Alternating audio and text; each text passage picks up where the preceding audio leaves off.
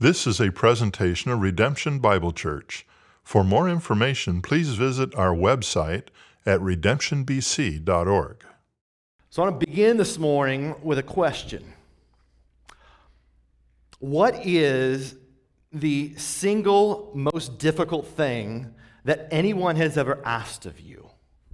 Right? That thing that you weren't sure if you could do it or if you were honest that you even wanted to do.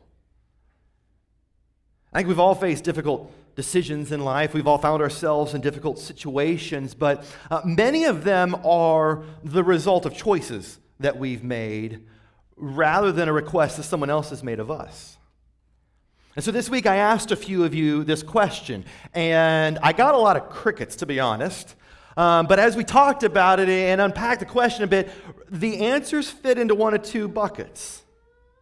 One was caring for someone was one of the most difficult things. The more intimate, in depth, uh, long term care, maybe uh, welcoming somebody into your home. One was caring for someone, the other was confronting someone.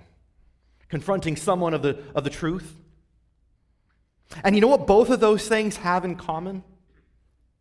They deal with loving others, don't they? Not just feeling love for others, but expressing love and choosing to love.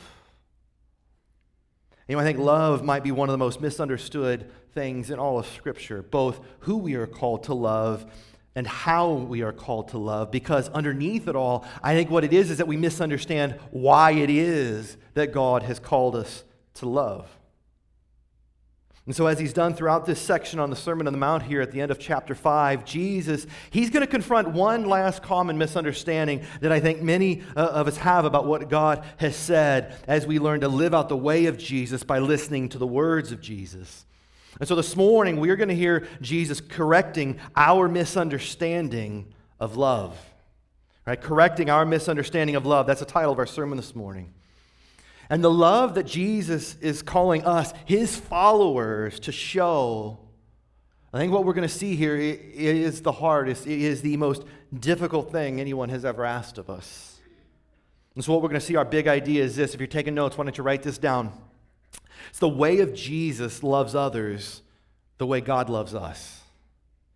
All right, the way of Jesus loves others, and if you want to put the word all in front of others, that'd be okay loves others the way God loves us.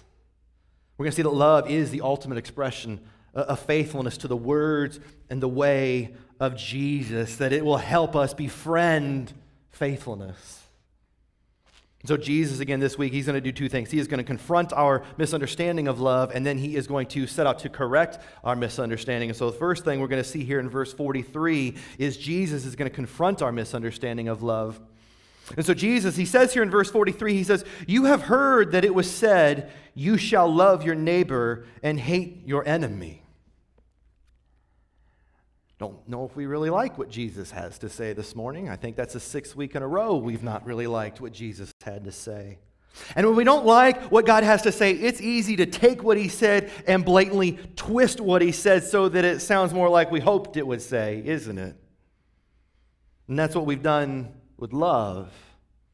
That's what the people that Jesus was speaking to had done with love. They had narrowed the scope of love by limiting what it is that God had said about love. And they did two things. Number one, they limited how God had called them to love. They limited how God called them to love, saying, You shall love your neighbor.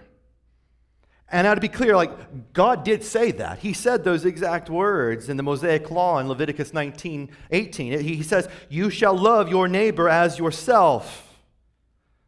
Did you notice what was missing in their version of what God had said? They had left off as yourself. They had limited how God had called them to love by negating the way in which they had called to love. And what they had done is they had created levels of love, so to speak. And so what they were doing is they'd be to someone like, I love you. I love you like a 10. And I'm pointing to my wife right now, not the people behind my wife, right?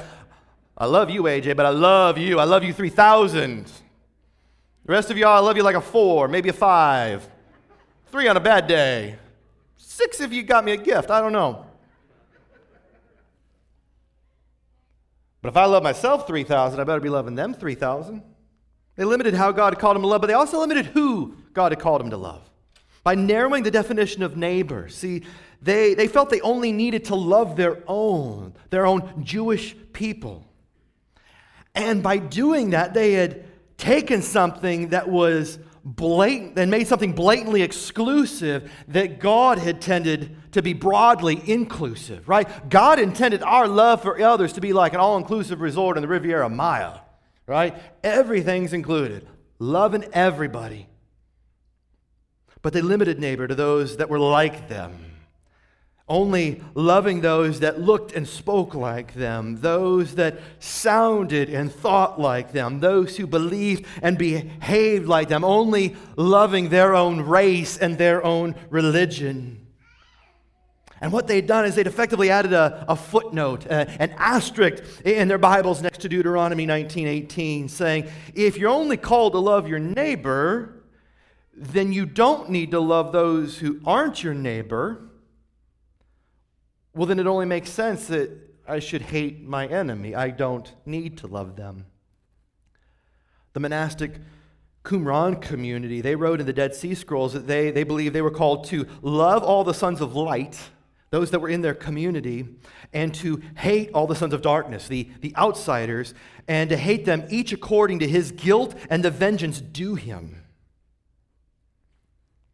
That was the logic that they were using to apply their own twisted interpretation of what God had said. The problem is, God never said that. Not, not even anything close to that. In fact, he said the exact opposite multiple times.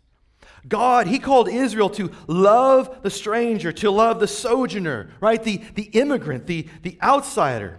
He says in Leviticus 19, he says, When a stranger sojourns with you in your land, you shall not do him wrong. You shall treat the stranger who sojourns with you as the native among you, and you shall love him as yourself. Why? For you were once strangers in the land of Egypt. I am the Lord your God. They weren't to rejoice when their enemy falls, when their enemy stumbles, as it says in Proverbs 24, but to care for their enemy. Proverbs 25, 21 says, If your enemy is hungry, then give him bread to eat. If your enemy is thirsty, give them water to drink, even if, probably if, they would likely never do that for you in return. But rather than helping their enemy, they hated their enemy. And here's why. See, when your loyalty to your own group grows so strong, it is easy to loathe the others and treat them as outsiders, isn't it? And don't we do the same thing? Rather than acting a bit more like Mr. Rogers and asking everybody to be our neighbor, right, we're a bit more like the Pharisees in limiting our definition of neighbor. And we limit our definition of neighbor based on uh, people's political party and who they voted for. We limit based on their denomination and the way in which they worship. We limit based on their culture, their citizenship, the way they live, who they love. Like the list goes on and on in the ways in which we can limit our love. Do we treat those who disagree as our enemy? We say to people, sorry, you're, you're just too different from me, right? You don't check enough boxes for me. There's not enough similarities for you to be my neighbor. And then what we do is we draw this big circle, don't we? We draw a circle around those that are like us. And we treat everyone who is in the circle as our neighbor. And we treat everyone outside the circle as we draw on as an outsider, as our enemy. And what we do, we make assumptions about them. We hurl accusations at them. We think that anyone who holds different beliefs is our enemy. Anyone who worships differently is our enemy. Anyone who views things differently is our enemy. Anyone who votes differently, they're all our enemy.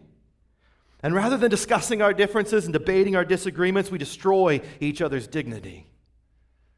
Rather than seeking to understand their story, we shame them and we shun them. And we don't even treat them as though they were a human being created in the image of God anymore. We draw a circle and then we draw layers of circles within the circle. And those we like most, those that check more boxes, uh, they're not just our neighbor, they're our next door neighbor. And so I want to ask you this morning who is your enemy? Who, who's your enemy? Who is outside that circle that you've drawn? And I'm not talking about just generic groups of people, I'm talking about specific people. Who have you excluded? Who have you not only failed to love, but chosen to hate? And why is that? I'll be honest, my prayer is that the Holy Spirit in this moment would be laying a name and a face on your heart that you've pushed outside. See, what we need to remember here, just as we've seen throughout this sermon, is Jesus isn't speaking to others, he's speaking to us, isn't he? He's speaking to his followers. He, he's not confronting the hatred that our enemies have towards us. No, he's confronting our own hatred of those that we've deemed our enemy rather than love as our neighbor. So, Jesus, he first confronts our misunderstanding. Then, what we see is Jesus, in the rest of the passage, he's going to correct our misunderstanding of love. He's going to show us who we are called to love, how we are called to love, and why we are called to love. Let's read the rest of this here. Let's read verses 44 to 48. It's a big section. The glasses are going on. Jesus says, But I say to you, love your enemies and pray for those who persecute you, so that you may be sons of your Father who is in heaven. For he makes his sun rise on the evil and on the good, and he sends rain on the just and on the unjust. For if you love those who love you, what reward do you have? Do not even the tax collectors do the same?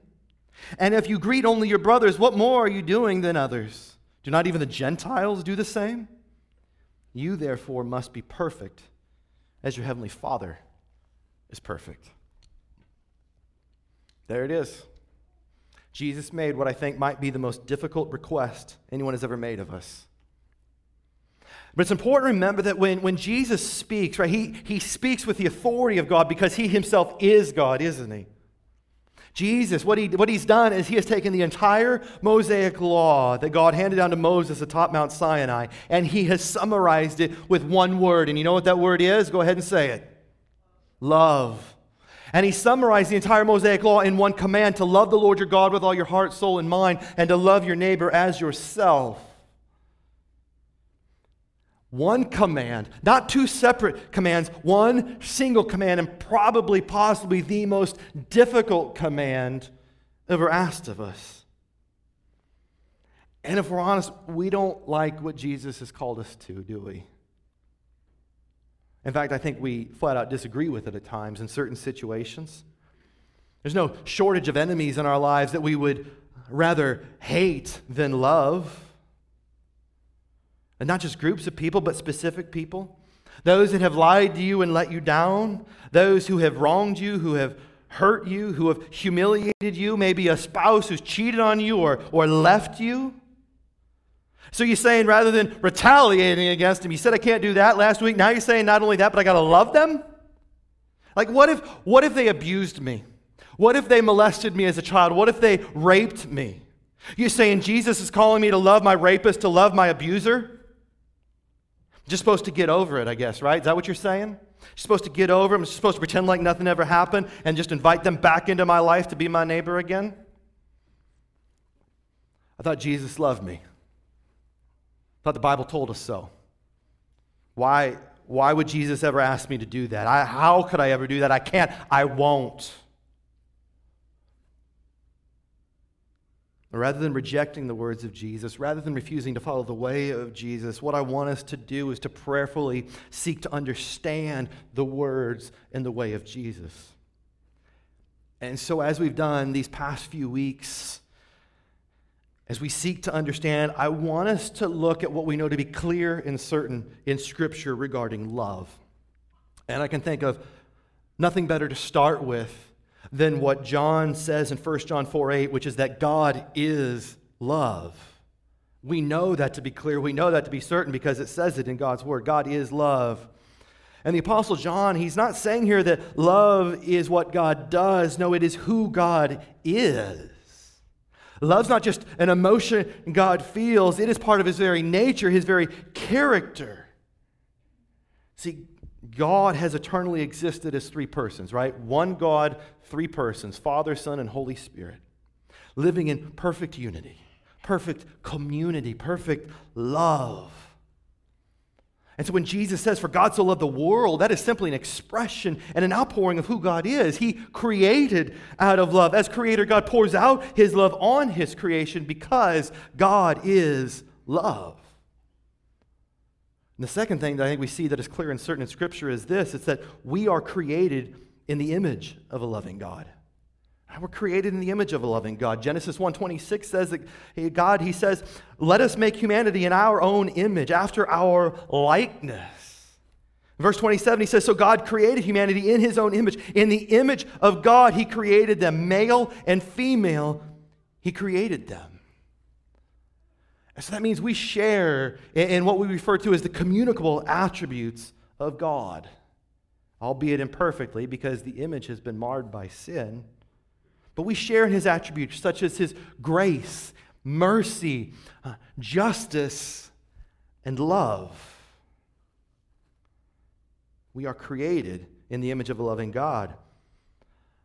The third thing that we see, though, also is that that's clear and certain is that love is not contrary to the truth, is it? Right? Love is not contrary to truth. In fact, they're linked. Right? In Ephesians 4:15, Paul calls us to speak the truth in love. In 1 Corinthians 13, Paul's treatise on love, he says in verse 6, love rejoices with truth. And so to love your enemy is not to deny the truth of what they have done to you, of the hurt that they have inflicted on you, and to pretend it did not happen. That's not what Jesus is saying. Love is not contrary to truth. And the fourth thing that we see that's clear and certain is that love is not contrary to justice either. Right? Love's not contrary to justice. In fact, they go hand in hand. The, the prophet Hosea, he said to Israel in Hosea 12 6, hold fast to both love and justice. They go together, they're not mutually exclusive. The prophet Micah in Micah 6 8, he says, God requires his people to do justice and to love kindness. And so, what we see throughout Scripture is that justice is an act of love, isn't it? But number five, we also see that love is not tolerant of injustice either. Right? Love is not tolerant of injustice. It's not tolerating the injustice that exists in the world. It's not accepting the sinful behavior of those in our lives. That's even true of God's love towards us, isn't it? Hebrews 12, 6 says that for the Lord disciplines the one he loves. And so that means when a sin has been committed, when a crime has been committed, loving your enemy does not mean that we should let them off the hook, that they should be free of the consequences of their crime, of their sin, that there are no consequences for their sin. No, it doesn't mean that. It also doesn't mean that you must then return to an abusive relationship, returning to an abusive environment. Love is not tolerant of injustice and that brings us to the sixth thing that we see in Scripture that is clear and certain about love, and that is that the way of Jesus is a way of love, isn't it?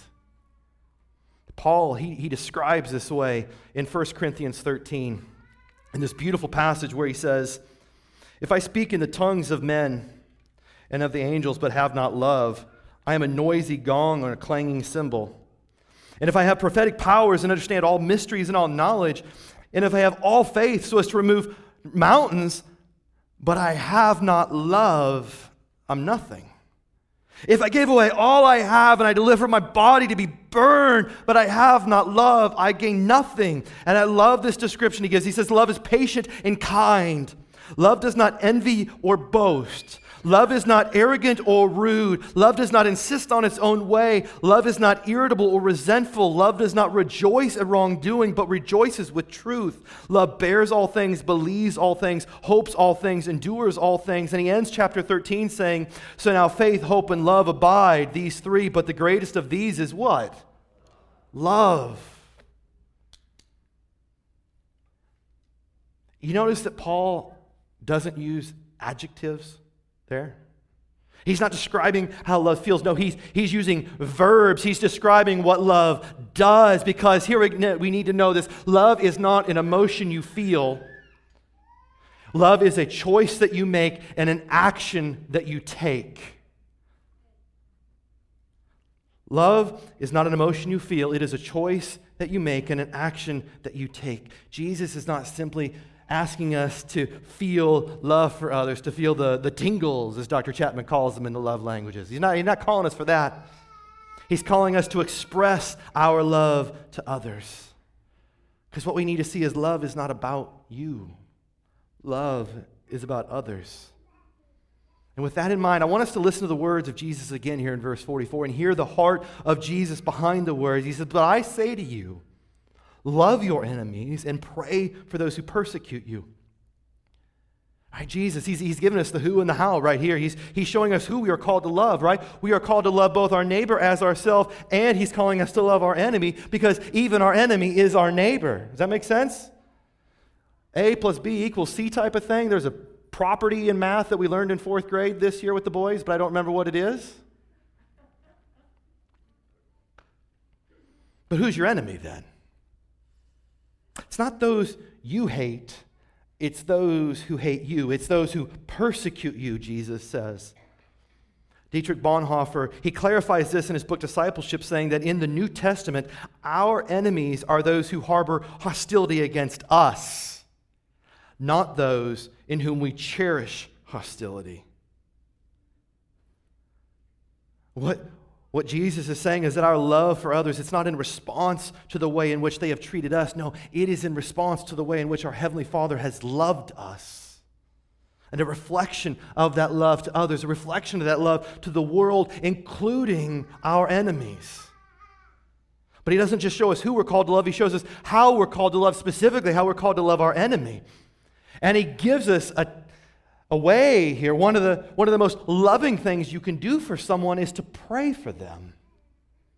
And, and here's why Bonhoeffer he continues saying that through the medium of prayer, we go to our enemy.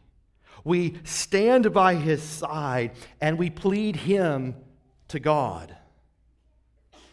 Not pleading like we saw a couple weeks ago as we talked about divorce, not pleading just for an acknowledgement of the pain they caused, not pleading and praying for an apology for the hurt that they inflicted, because if that is, is all that happens, they will typically return back to the same cycle of sin and violence over and over again. No, what we are praying for is the Holy Spirit to stir in their hearts and for the Spirit to lead them in feeling remorse over their sin, to repent of their sin because only then can there be true reconciliation. Only then can reconciliation begin. Only then can there be any hope for restoration of the relationship, and not just with you, but with God.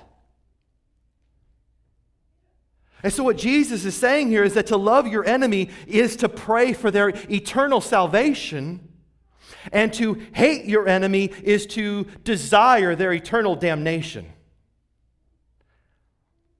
That changes our view of hate, doesn't it? There should not be anyone that we desire eternal damnation for, not one. The most vile human being that has ever walked the face of the planet. Jesus is still calling us to pray for them to repent and for them to return. And so, what if we simply prayed for our enemies? What, what if we just started there with this one little step Jesus gives us and pray for enemies? What if you, what if you prayed for that politician you despise? What if you prayed for that abortion doctor you abhor? But not just someone out there. What about someone who's closer to you? What if we prayed for that friend or that family member you just can't stand to be around anymore? What if we prayed for that person who hurt you? I think it gives a new twist to our phrase don't just say pray, stop and pray, doesn't it? Don't wait until you begin to feel love for that person to pray, because that'll never happen. Now, that's backwards. Instead, I think what we need to see is that praying for your enemy plants the seed of love in your heart that enables you to love them the way Jesus loves them. The way of Jesus is a way of love. And the rest of this passage, it shows us five results of loving like Jesus, what this begins to do as we begin to live out his words and follow his way. And number one is this loving like Jesus leads to greater intimacy with God. I think it's safe to say that is something that each and every one of us in this room and at home desire deeply, and we're longing for, and we're struggling to find, especially over this last year.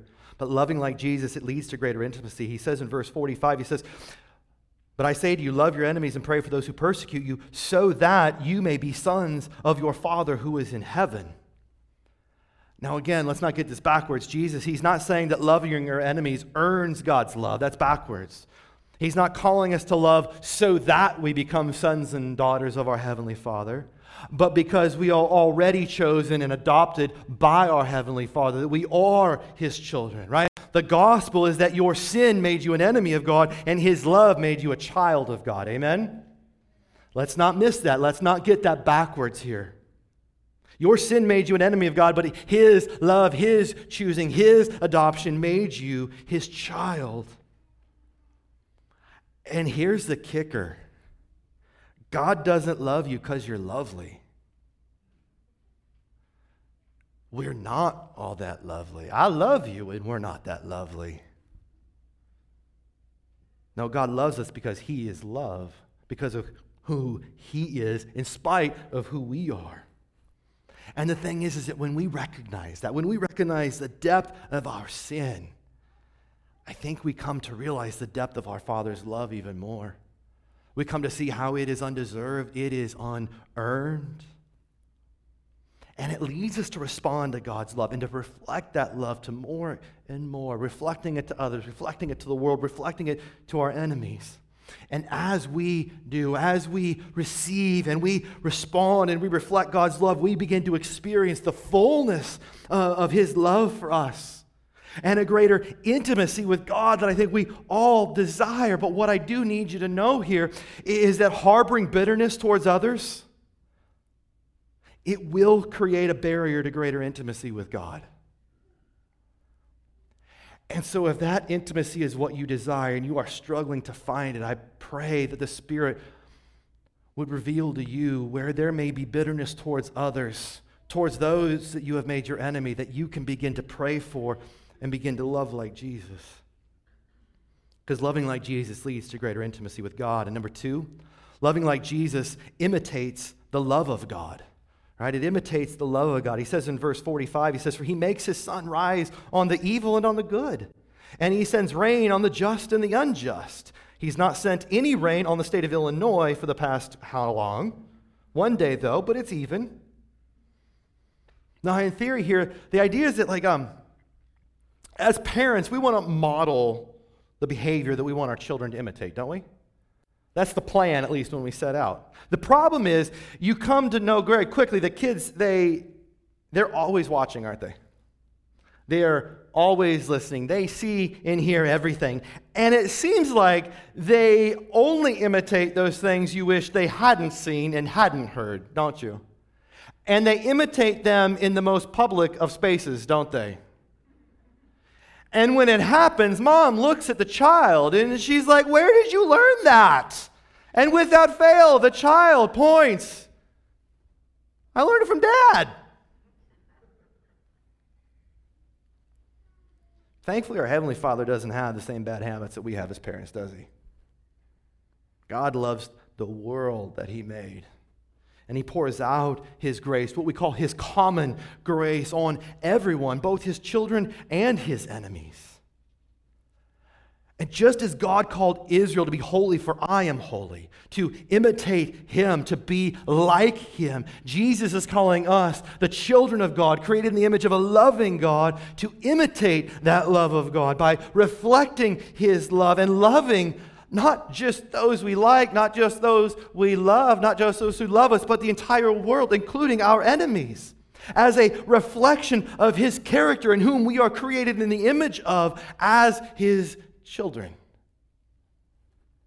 Loving like Jesus imitates the love of God. And here's number three it doesn't get any easier. Number three, loving like Jesus loves those who do not love us. Right? Loving like Jesus loves those who do not love us. Look at verse 46. It says, For if you love those who love you, what reward do you have? Do not even the tax collectors do the same? I think it's easy to love someone who's lovely, isn't it? It's easy to love someone you like. It's easy to love someone who loves you. Right? It's easy for me to love my wife, Jill. It's easy for anybody to love Jill. It's just simply a natural response to who she is because she's lovely. It's instinctual. Unlike me, yet she loves me anyway. Thank you. I love and Jill so, so natural. Even tax collectors love Jill, as long as she pays her taxes on time. He says, even tax collectors love those who love them. Thing is, not many people love the tax collectors. Tax collectors were kind of the scum of first century Palestine. They, because they were collecting uh, oppressive taxes on their own people for the Roman government. They were viewed as, as traitors, so to speak, as thieves. And what Jesus is saying here is don't be like them, be like me. Don't just love what you desire, but also love what you despise. And I think that's what makes the way of Jesus, that's what makes loving like Jesus so radically different from the way that the world loves. Because as followers of Jesus, we are called to love those who do not love us. We are called to love those who do not like us. We're even called to love those who hate us. Because loving like Jesus loves those who do not love us. Number four, loving like Jesus welcomes those who are not like us. Right, loving Jesus welcomes those who are not like us. Look at verse 47. He says, And if you greet only your brothers, what more are you doing than others? Don't even the Gentiles, the pagans, don't even they do the same? And yet, I think we've probably all experienced this in, in, the, in uh, trying to find a new church home. If you've recently moved, for example, too often the church becomes a clique, doesn't it? And they draw this impenetrable circle around their own people that new people, that different people are never able to break through. And Jesus, like, that's how the pagan people acted. They loved their own, they welcomed their own. But Jesus, he's saying, don't be like them, be like me. Don't just welcome those that you know. Don't only ever say hi to the people that you like. Don't, don't just hang out with the people who are like you. No, he, he's calling us to welcome each and every person that walks through our doors. Because, see, here's what happens when the church shuts its door on someone, that says something. It's saying, not only do we not want you, but it's saying Jesus doesn't want you. And if you're wondering why so many are leaving the church lately, you know why? It's because of the church. I think oftentimes we are our own worst enemy. We have a not wanted sign on our door far too often. And I'm not just talking about us, I'm talking Big C Church here.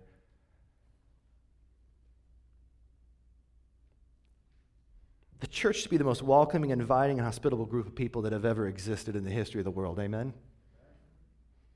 We shouldn't need to fly a flag. We shouldn't need to post a sign saying that anyone is welcome, should we? Because that is just who we are. That is our identity. That is, we are created in the image of a loving God who loves and who has welcomed. And why do we do this? Why do we welcome anyone who walks through our door? Because we want them to hear about Jesus, don't we? We want them to know Jesus and we want to help them grow to be like Jesus as we come to know Jesus more and grow to be more like Jesus. And so here's kind of a practical working out of this for us this morning. If you are here and you call redemption home, if, if this is the church home that you worship with, these are the people that you worship with, then you are not our guest. You are a host. This is your home. This is your family. Little crazy, messed up family with a whole bunch of crazy uncles. But that's who we are. You're not a guest, you're a host. And that means that you share in the responsibility with us in making redemption a place to belong for anyone who walks through those doors. It's not the responsibility of the people wearing the welcome team lanyards, it's the responsibility of everybody who calls this place home. It's not just the responsibility of Kay standing out at the info desk, it's the responsibility of each and every one of us who week in and week out worship together and live in community and serve with one another here. Everyone serves on the welcome team every week. That's the big idea. You, you, you, you, you, you, you. If I just met you this morning, you get one more week. When you come back next week, you're on the welcome team. We're all on the welcome team every week. And so here's the deal. You know that phrase that we've said, new to you? Say it with me, new to you. You know who's new to you? If you don't know their name, if you don't remember their name, if you have forgotten their name, they are new to you. I don't care if you've asked their name 99 times. Go ask 100. Do you know what I did this morning? I went up to somebody that I hadn't seen before. I was like, oh, hey, you're so and so's friend. I was waiting for another family to come, and they're like, no, but I sure would like to meet so and so. I made a blithering, I made a fool of myself. It, they were new. I wanted to say hi. They're new to you. Go say hi.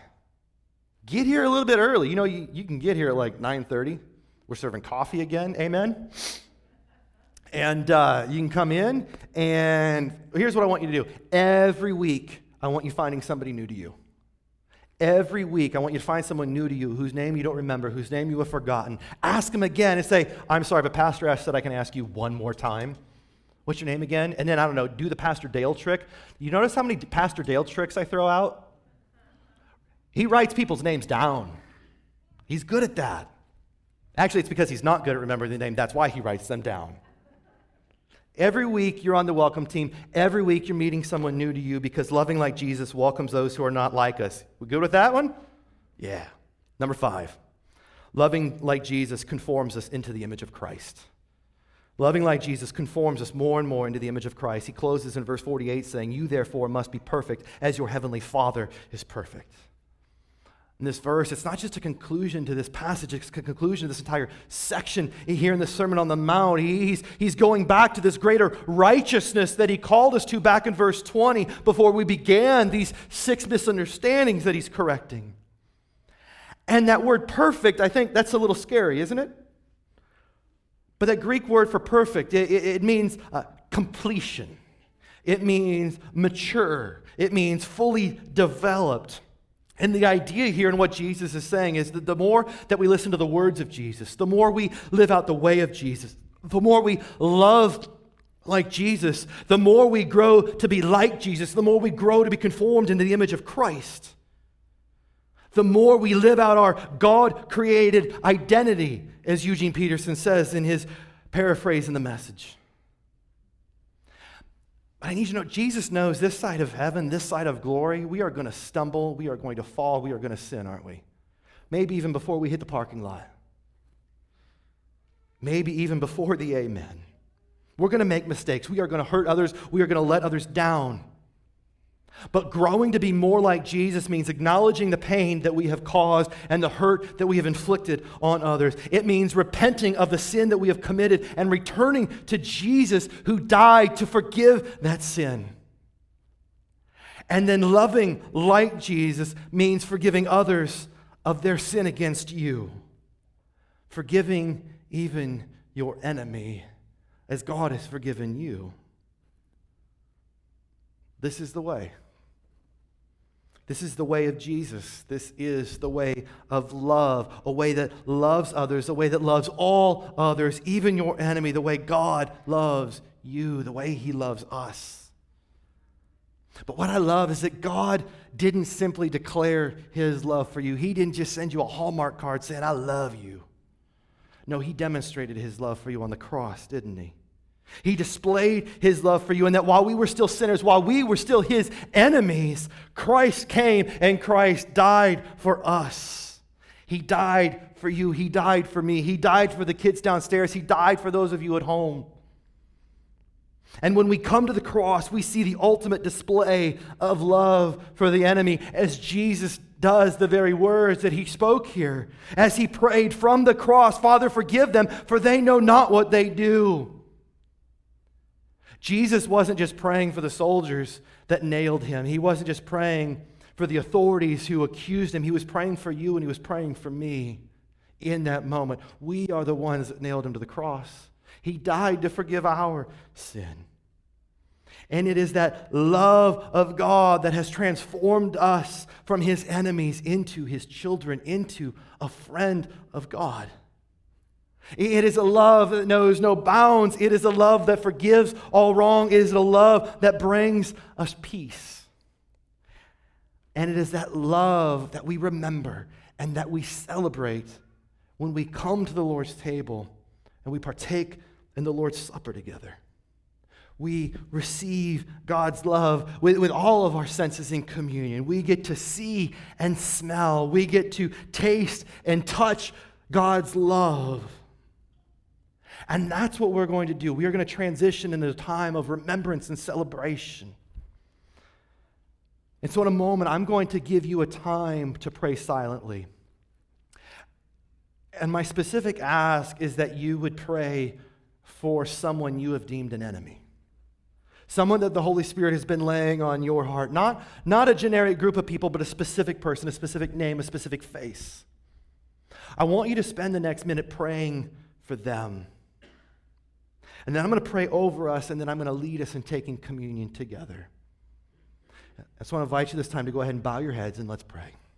Thanks for listening. For more audio content and information about redemption, please visit our website at redemptionbc.org.